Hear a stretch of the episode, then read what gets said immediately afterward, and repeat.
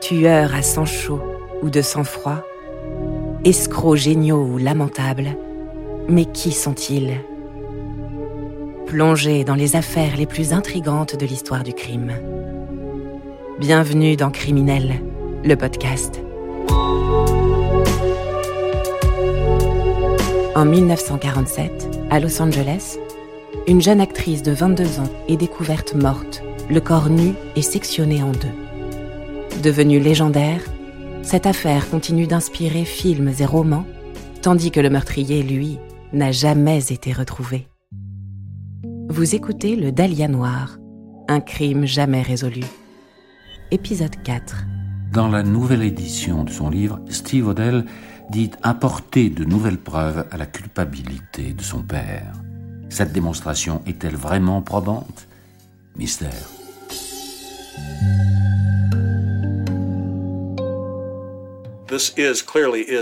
Cette femme est sans aucun doute possible Elizabeth Short. Steve Odell, ancien inspecteur à la police de Los Angeles. Plusieurs personnes ont affirmé que ce n'était pas elle, mais elles se sont trompées. Mon ami James Elroy ne croit pas que c'est la même femme, mais il dit que ça n'a pas vraiment d'importance, que ça m'a permis de commencer cette enquête. Voilà l'une des preuves les plus troublantes que j'ai pu découvrir. Grâce au zoom sur la partie supérieure du torse, nous voyons un objet, là où il y a la flèche. Et il me semble que c'est une montre bracelet d'homme. Cette deuxième photo a été prise quelques heures plus tard dans le bureau du coroner. Et quand on regarde au même endroit que sur la première photo, l'objet n'est plus là. Nulle part, il n'est fait mention de cette montre bracelet. Le plus intéressant dans cette histoire, c'est que Man Ray, lors de ses entretiens avec Gertrude Stein, l'une de ses amies proches, disait qu'on devrait toujours inclure le temps dans ses compositions. Je pense que mon père a mis cette montre, ce morceau de temps, dans le torse d'Elizabeth Short, afin de créer une composition surréaliste. À l'époque, en 1947, une montre bracelet d'homme a été trouvée sur les lieux du crime. Une semaine plus tard, le 21 janvier 1947, ils ont envoyé des agents sur les lieux et ils ont trouvé une montre bracelet modèle militaire, encore non identifiée. Nous avons donc bien la confirmation qu'une montre bracelet d'homme a été trouvée sur la scène du crime. Mais encore une fois, aucun rapport officiel ne mentionne ce fait.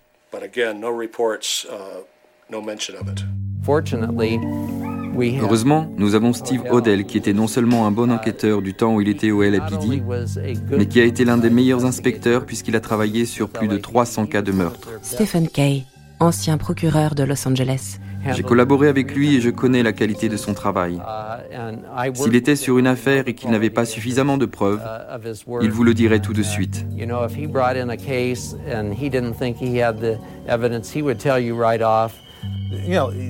Nous sommes devant un homme qui a résolu plus de 200 homicides. Ce n'est pas un type comme ça en train de nous dire Oui, je pense que mon père est l'assassin. Paul Titor, journaliste d'investigation au Los Angeles Times. En vérité, Steve aimait et respectait son père. Il ne se doutait pas que son père avait ce côté obscur, terrible.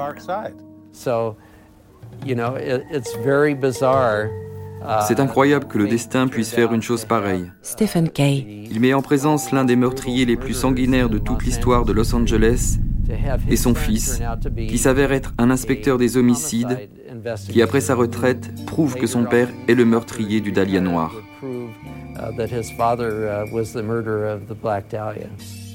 Je n'ai aucun doute sur le fait que le docteur Odell ait tué successivement Elizabeth Short et Jean French. S'il était vivant aujourd'hui, ainsi que les témoins, je n'aurais aucun problème à le poursuivre pour ces deux meurtres. Si j'attaquais George Odell en justice, je réussirais à le faire condamner.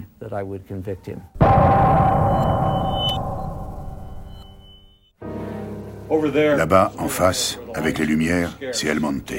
Pas vraiment le coin le plus chic de la ville. Steve Odell. C'est là que James Elroy a vécu jusqu'à l'âge de 12 ans. C'est aussi là-bas que sa mère a été retrouvée sauvagement assassinée le samedi 21 juin 1958. Elle a été violée et étranglée.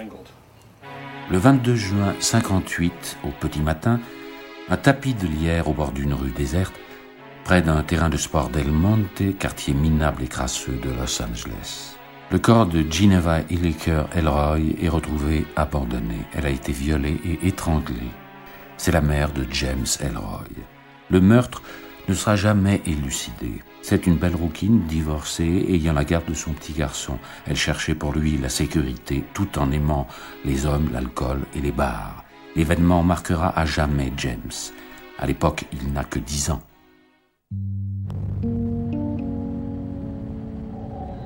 Bill Stoner, ancien détective au bureau du shérif de Los Angeles, a traité plus de 200 affaires. Au moment de prendre sa retraite, il ne sait pas encore qu'il sera amené à rouvrir le dossier Ginevra Licker Elroy.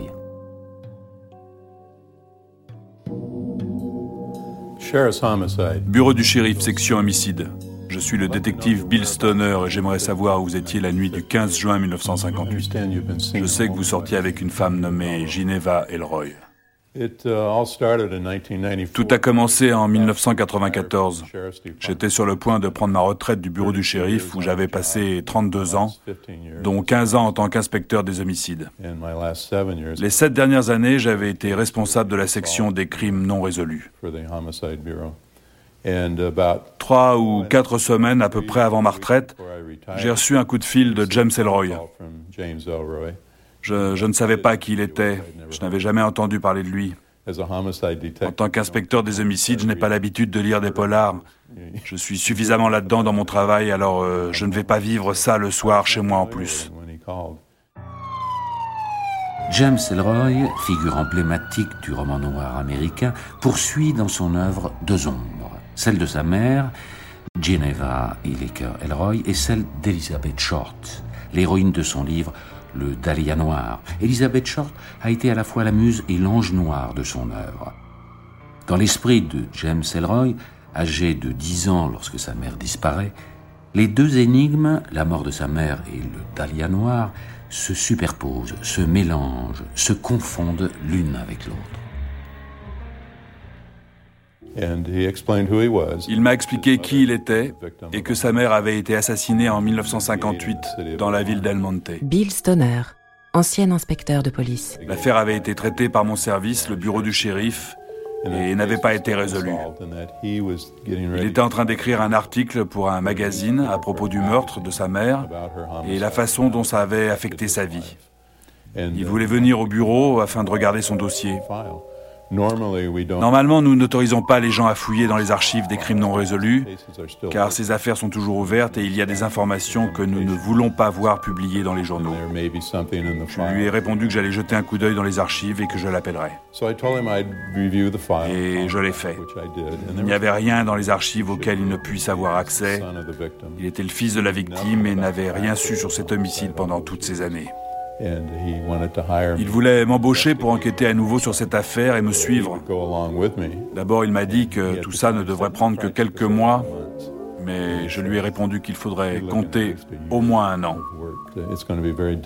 J'ai accepté tout en le prévenant qu'on allait sûrement rencontrer des difficultés. La probabilité de résoudre cette affaire était très limitée. Il a dit qu'il avait besoin de vivre tout ça et qu'on pourrait le faire ensemble.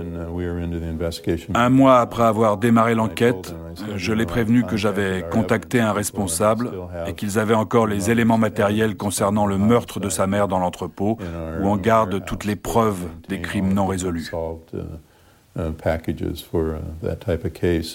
Je crois que James Elroy n'était pas préparé à ce qu'il allait voir. Nous étions assis dans cette salle et ils ont apporté un gros paquet. Nous l'avons ouvert soigneusement et la première chose qui est apparue, c'est la robe que sa mère portait. James m'a regardé et il m'a dit qu'il se rappelait très bien de cette robe. Il était très ému à ce moment-là. Il était au bord des larmes, visiblement très secoué par ce qu'il découvrait.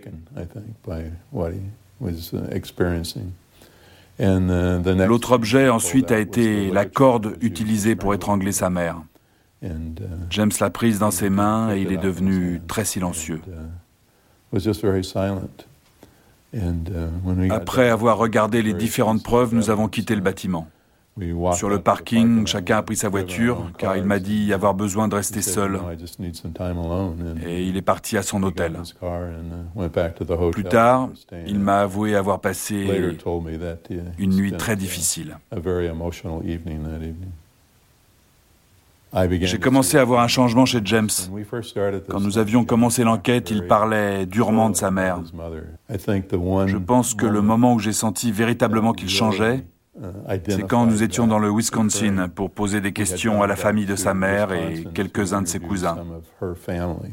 Ils lui ont donné des photos de sa mère jeune. Il y avait une photo d'elle portant une veste d'équitation, assise sur une palissade. Une très belle photo.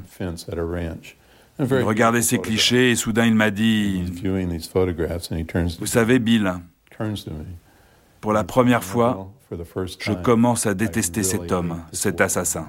Différents témoignages parlent d'un homme accompagnant Ginevra Illiker Elroy dans ses dernières heures. D'origine italienne ou grecque, 35-40 ans, visage mince, peau foncée, cheveux noirs dégagés sur les tempes et ramenés en arrière, des caractéristiques rappelant étrangement Fred Sexton, l'âme damnée du docteur Odell. Pour Steve Odell, les portraits robots faits par la police pourraient correspondre à Fred Sexton. Je pense qu'il y a une possibilité. J'ai écrit dans mon livre que la mère de James Elroy aurait pu être tuée par un associé de George Odell. Et j'ai pensé à Fred Sexton, qui a été son complice dans certains des meurtres qu'il a commis. C'est quelque chose qu'il faudrait étudier de plus près. Mais je ne vais pas jusqu'au point d'affirmer que c'est lui qui l'a tué. Je pense que Fred Sexton est le tueur. Paul Titor. Mais ce sera très difficile à prouver, c'est évident. Il est clair qu'il n'y a pas assez de preuves, à mon avis, pour dire que Fred Sexton était l'un des auteurs de ces différents meurtres. Je pense qu'il va être beaucoup plus difficile de trouver une solution à ce cas-là qu'à celui d'Elizabeth Short. J'ai lu le livre de Monsieur Odell et c'est vrai qu'il y a des informations cruciales concernant ces crimes. Bill Stoner. Depuis, je sais que d'autres révélations accusent encore plus son père comme étant le meurtrier d'Elizabeth Short.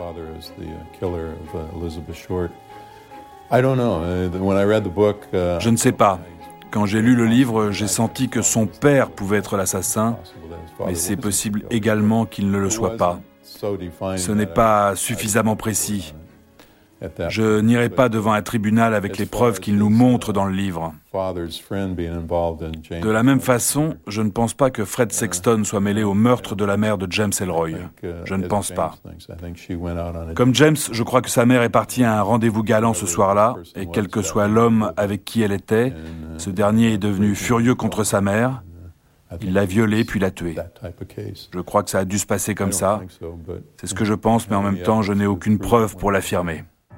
Seul son statut légendaire a permis à l'affaire du Dahlia Noir de ne pas être close après toutes ces années.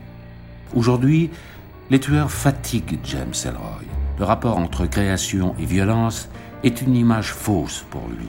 L'esthétique du serial killer l'ennuie. Il l'avait dit, après le Dahlia Noir, Ma part d'ombre est le dernier bouquin que j'écris sur le crime à Los Angeles. Après avoir affronté sa mère et l'avoir retrouvée, il publie une trilogie sur l'Amérique. James Elroy vient de refermer son côté noir, sa part d'ombre. Que penser de Steve Odell? Est-ce un flic à la retraite, s'improvisant écrivain? Un businessman? Suffisamment avisé pour embarquer le Los Angeles Times dans son aventure littéraire?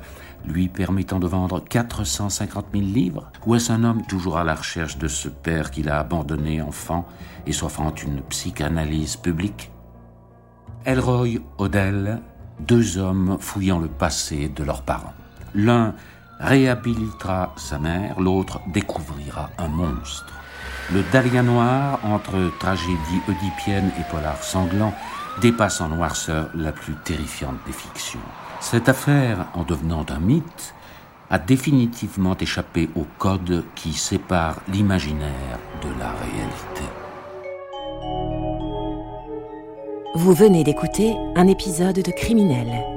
Si vous avez aimé ce podcast, vous pouvez vous abonner sur votre plateforme de podcast préférée et suivre Initial Studio sur les réseaux sociaux. Le Dahlia Noir, un crime jamais résolu, est une coproduction Initial Studio et La Belle Image. Production Sarah Koskiewicz. Montage Camille Legras et Victor Benamou. Musique Arnaud Denzler.